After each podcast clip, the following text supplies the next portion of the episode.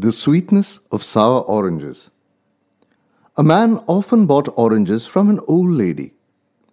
After purchasing the oranges, he would peel it and taste a segment, and as soon as he would taste those, he would complain that those were sour and insist that the old woman tasted them. The old lady would put the segment in her mouth and retort, Why do you complain? It is so sweet. But by then, the man would have gone off.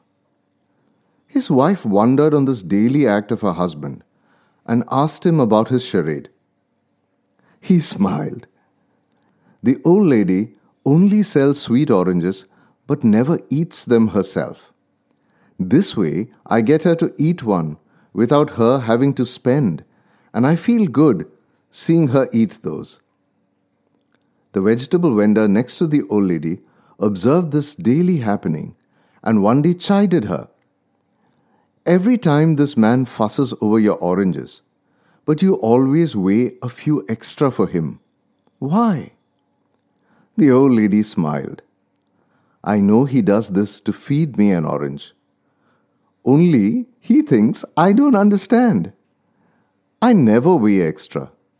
His love tilts the scale slightly every time. So, what's our learning from this story? One should learn the art of giving and sharing. There is no pleasure more than seeing others happy by a simple, kind act of ours. Life's little joys are in these sweet little gestures of love and respect for our fellow beings, and in giving, not usurping, and certainly not in just money. Sai Ram.